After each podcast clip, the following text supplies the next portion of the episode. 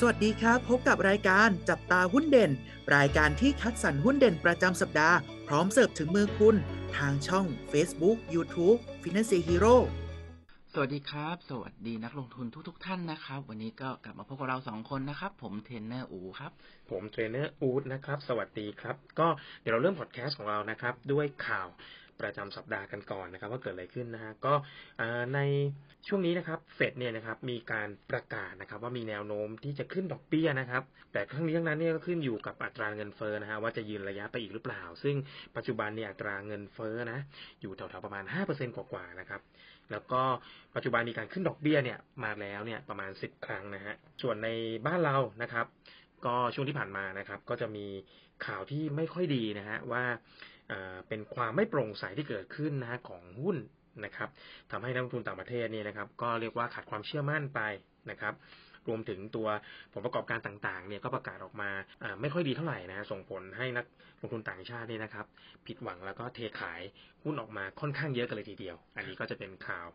ในรอบสัปดาห์ที่ผ่านมานะครับ คราวนี้เรามาพูดถึงตัวหุ้นประจำสัปดาห์นะครับ เป็นหุ้นอะไรครับน้องอูครับผมหุ้นเด่นประจำสัปดาห์นะครับ วันนี้เนี่ยก็จะเป็นตัวของบริษัทดุสิตธานีจำกัดมหาชนนะครับ หรือว่าตัวย่อในตลาดก็คือ DUSIT ดุสิตนี่เองครับผม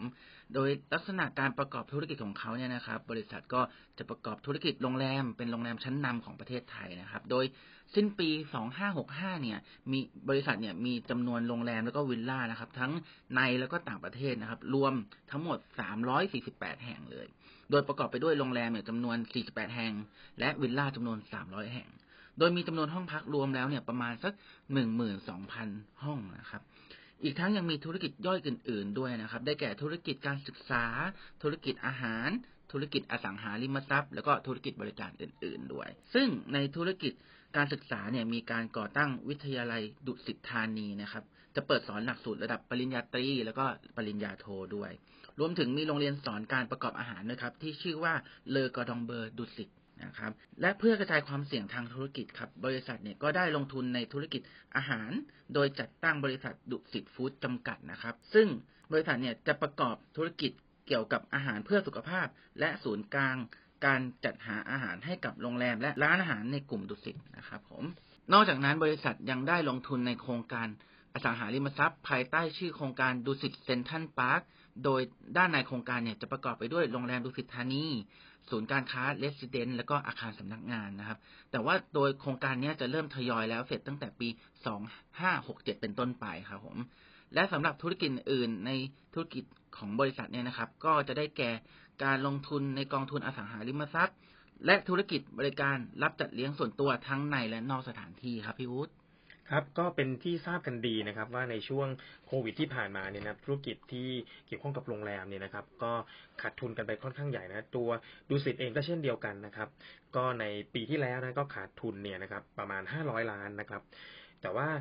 อย่างไรก็ตามนะครับทางนักวิเคราะห์นะครับ มีความเชื่อว่าตอนนี้นะครับ ปัจจัยที่จะขับเคลื่อนเศรษฐกิจเนี่ยก็คือหลังจากยุคหลังโควิดมาเนี่ยนะครับ ก็คือตัวท่องเที่ยวนะครับ เพราะฉะนั้นทางดูสิตเนี่ยนะครับ ก็จะเป็นอีกธุรกิจหนึ่งนะครับ ที่จะกลับมานะครับมีกำไรได้นะครับ ซึ่งจากการประชุมของนักวิเคราะห์กับทางผู้บริหารนะครับ ก็ได้รับทราบข้อมูลว่าในไตรมาสที่ 1 ของปีนี้นะครับ ธุรกิจหลักนะครับของทางดูสิตเองเนี่ยนะครับ ก็ได้ทำกำไรไปเป็นที่เรียบร้อยแล้วนะครับ แล้วก็มีการคาดการณ์ด้วยนะครับว่า รายได้จะโตนะครับ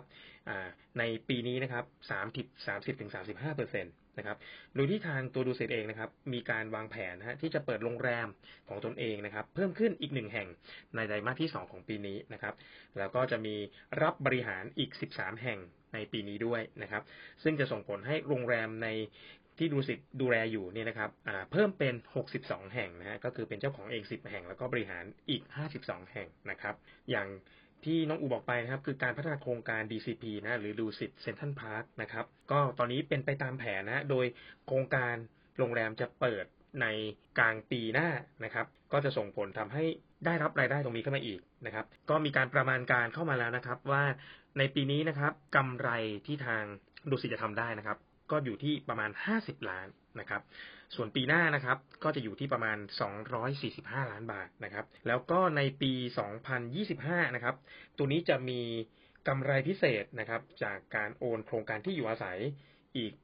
2,000 ล้านบาทนะครับทำให้ตัวนี้เนี่ยทางนักวิเคราะห์ให้คำแนะนำซื้อนะครับ แล้วก็ให้ราคา target ไว้อยู่ที่ 18 บาทนะครับ เรามาดูอัตราการจ่ายเงินปันผลนะครับ เนื่องจากว่าปีนี้มีการคาดการณ์ว่าตัวดูสิต จะกกำไรแล้วนะครับ ก็มีการคาดการณ์ว่าจะจ่ายปันผลอยู่ที่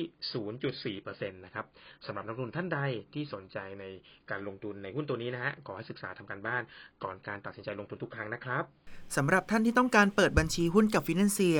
สามารถเปิดบัญชีได้ที่เว็บไซต์ www.financehero.com ใช้เวลาเพียง 8 นาทีก็เทรดได้ทันทีครับ และถ้าไม่อยากพลาดข่าวสารและความรู้เรื่องหุ้นดีๆ แบบนี้ สามารถติดตามช่องทางอื่นๆ ของ Finance Hero ได้ที่ Facebook, YouTube, TikTok และ Twitter นะครับ แล้วพบกันใหม่ในสัปดาห์หน้า สวัสดีครับ